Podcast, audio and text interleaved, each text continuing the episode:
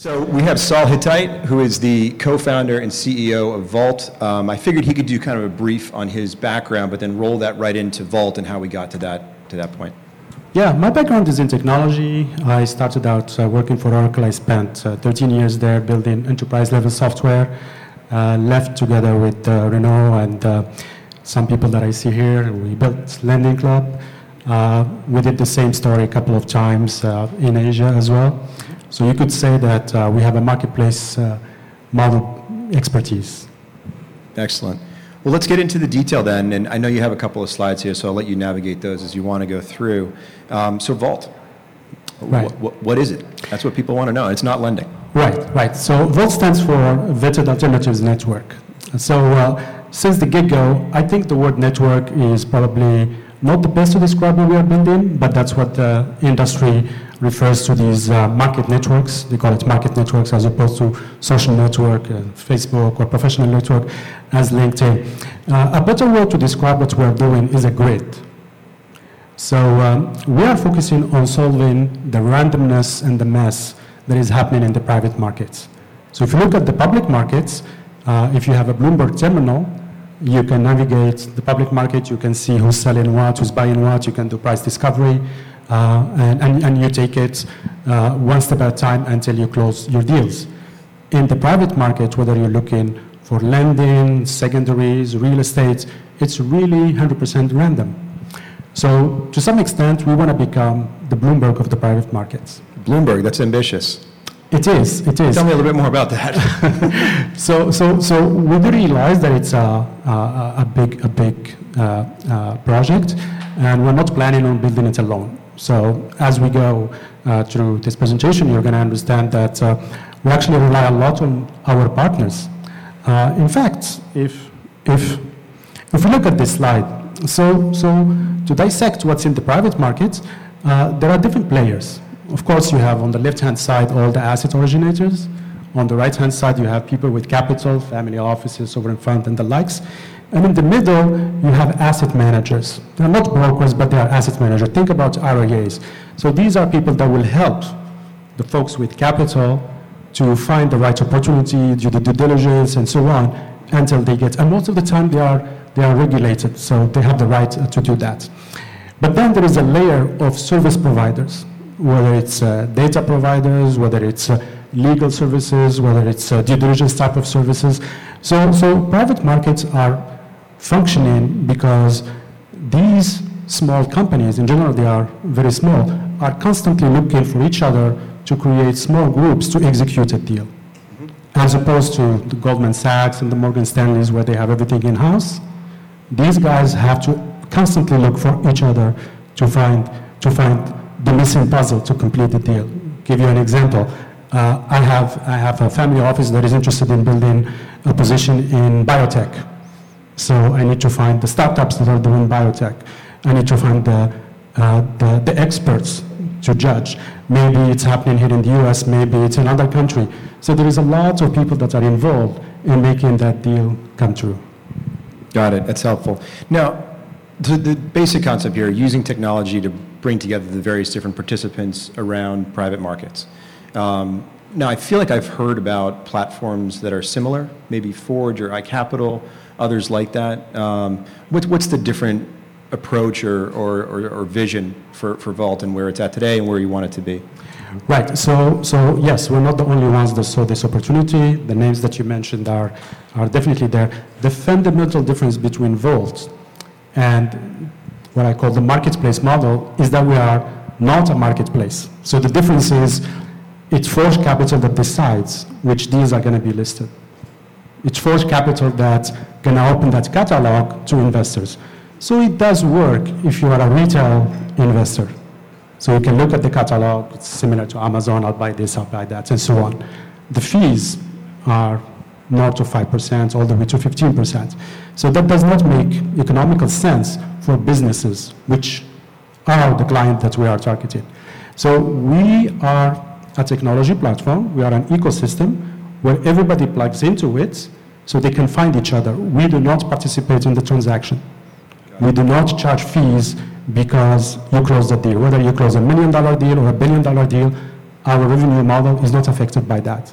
So we charge a combination of membership that allows you to access the core vault, which allows you to plug your business to the collective.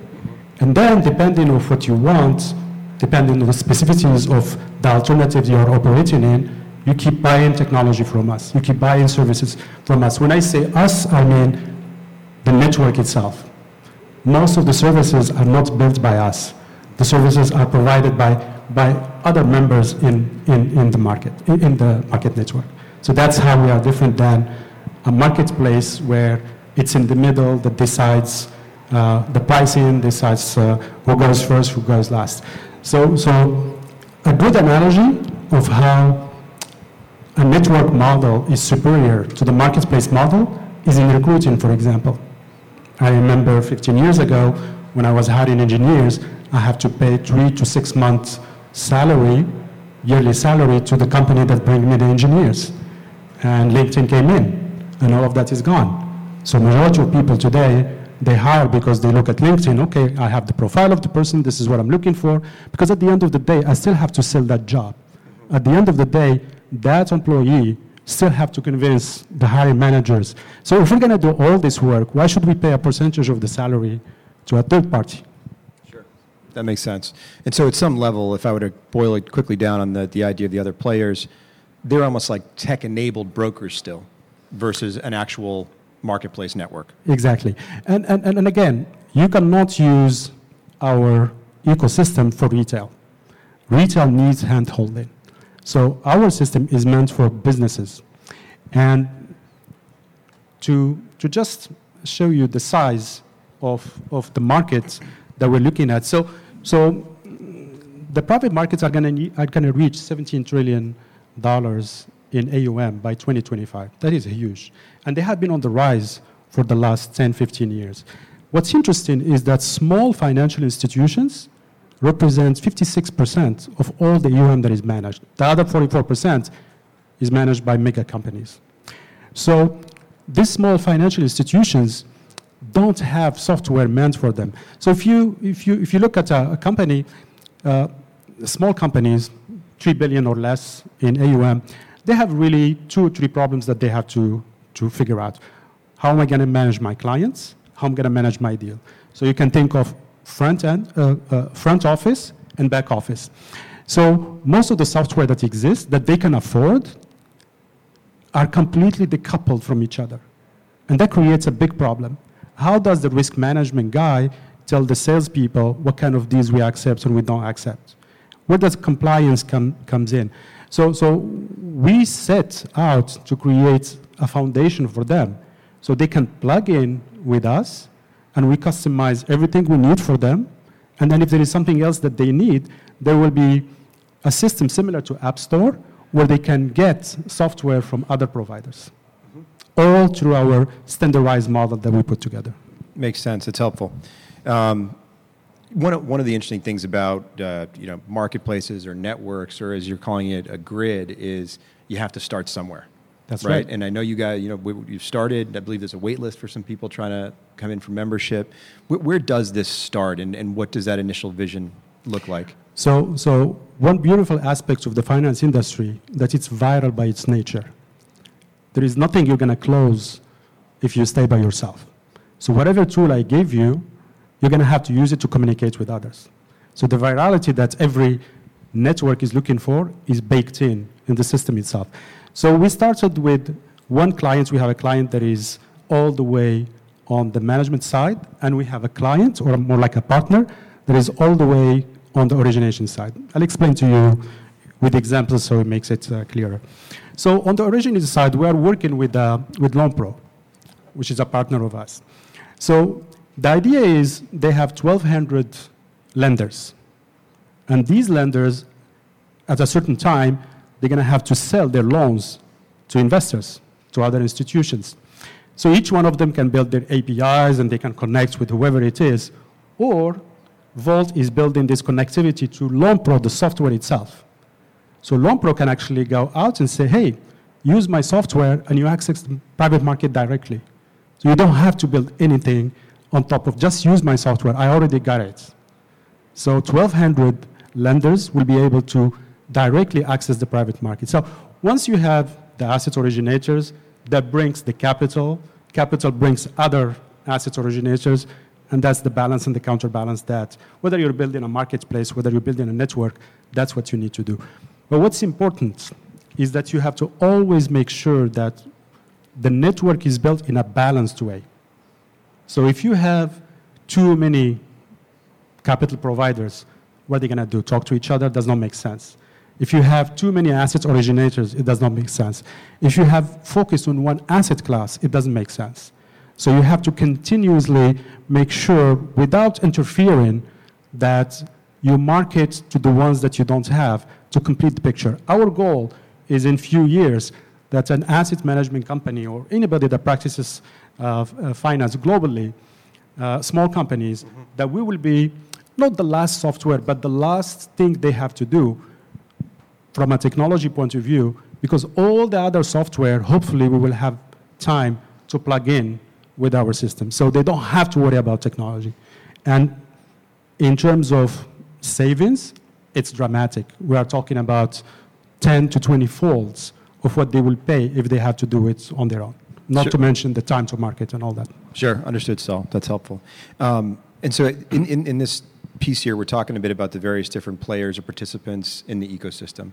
And I think an important point that you made earlier that maybe we should re-stress here is those participants are, are vetted, right? Exactly. And, and, and, and credentialed right? Exactly. And so maybe talk a little bit more about that vetting process and the credentialing process because it's so critical to those people and, and who wants to participate and then how much they actually do engage. Right, right.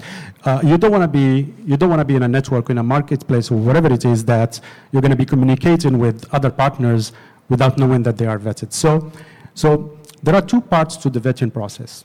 There is the vetting as it's understood by everybody. Are you a, a bad actor or are you a good actor? Uh, and then there is profiling. And yes, we can use the word profiling because we're talking about businesses. So let's focus on the first one. Uh, today, there is tons of data. There is plenty of services that can give you a very good picture of a business. Apple uses it all the time before you become an Apple developer company. So, so it's there and it's automated and it's easy. The problem with it is costs. So let's say again, take that example of uh, an investor that wants to build a position in biotech. So they will start with 100 companies. If it costs $1,000 to vet a company, then since the get-go, they have to pay $100,000 to end up with three or four companies that they will focus on and do heavy due diligence. Does not make common sense.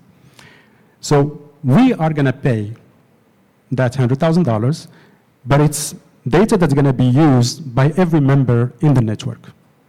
So you pay for it once and use it all the time. That data actually does not belong to me or to you, but it belongs to the company that was vetted. They can choose to open it and share it with everyone to make sure that we are not selling data that we are not supposed to be selling. So that's on the vetting part. On the profiling part, which happens all the time, including in this conference, people will be working around looking to meet investors to raise a fund for $100 million and they will be talking to someone for like 30 minutes to realize that he makes half million dollar investments. That does not make sense. So it happens if you are building an ESG type uh, fund as well. You don't want to be wasting time. You want to be going directly to the people that are going to be having more likelihood to do a transaction with you. Excellent. Great. Um, this is a relatively short session, too, guys. So uh, if you do have questions, just feel free to raise a hand, uh, and we can we can take them. Um, so uh, another area that I wanted to delve uh, deeper into, and as you know, go to market is something I think a lot about personally, um, is is the the revenue model behind this, right? And the various different participants. We talked about membership fees. Um, but what, what does the, the revenue model, at least maybe initially and then future state, uh, look like in your vision?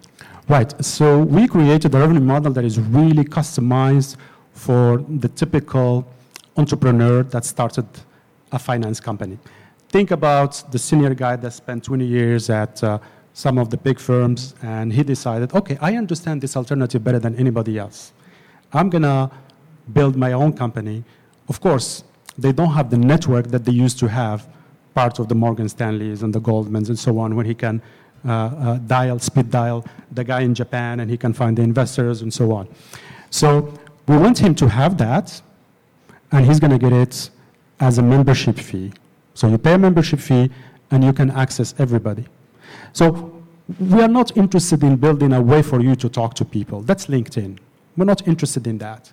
What we are interested in, in building an operational model to plug in to other companies. Because after talking, after agreeing, after doing a transaction, there is data that's going to be shared, there is uh, monitoring that's going to happen, there is uh, financial reporting that happens all the time. And that's really where Valt makes a, a big difference in the life of, of these companies. Uh, otherwise, they're going to have to be building it custom if it is something unique, or they have to buy software that is not meant for them, which costs half a million minimum. So it doesn't make sense uh, for them to start to start that way. So we created a revenue model that, depending what you need, you can keep buying modules. Most of these modules we don't have, in the sense that we don't build them, but our partners have built them and put them on our platform. So you will be paying them through our marketplace for, for, for uh, modules. Got it. Makes sense. Makes sense. So I'm going to ask you, I know I promised tough questions here, but I appreciate that you're the celebrity here. Uh, so, so, I'll give you I'll give you the broad I'll give you the broad one too. Like it, what one is is are there aspects of Valt that, that I haven't asked about that um, that you want to delve deeper into? And then one thing too that personally I think would be helpful and Soul has walked this through with me a couple of times now, but so there's that broad question of something else you want to cover, but then the life cycle of a transaction as it lives through Valt and, and in the future state, where you have all the various different participants and players and how they all kind of come into to that, that transaction. Let me, let me give you an example that really summarizes all the, all the things that uh, probably I said or tried to say. Uh, there is a very, very active market today in the private market. That's trading secondaries. So the idea is that IPOs will take 14 years as opposed to taking five years. So employees that join company early on are sitting on really good quality assets, but they can't uh, uh, uh, sell them. So what happens is they go to a marketplace and they put it on that marketplace, they find a, a buyer. They agree. So it is usually a discount, and we're talking about 40, 50% discount. So the employee needs to get the transaction approved by the CFO of the company. The CFO is working on closing the next round of financing, let's say at $5 billion, when the employee is selling it at half a, million, uh, half a billion dollars. It doesn't make sense. So, yes, those are your shares, but you don't have the rights to buy and sell them unless the company approves. It's a process full of friction because nobody knows what the pricing is. So a better model with Valt is that we put all the power in the hands of the CFO of the company. A CFO of a biotech company is not going to stop what he's doing to look for buyers for you. But if he has a network in front of him, and if he gets your shares, your shares, and your shares, he can put everything together in a fund, and then he can sell it. Because people are reaching out to them and he has all the documentation, he has all the information, and more important, he has all the authority to approve that transaction. So, with the lack of a market network, people tend to create very twisted processes to achieve certain goals. I believe most of the randomness and the friction that happens in the private market it's like, oh, how did you get this deal? Oh, I play tennis with this guy and he tells me. All of that is happening because we don't have that that market network.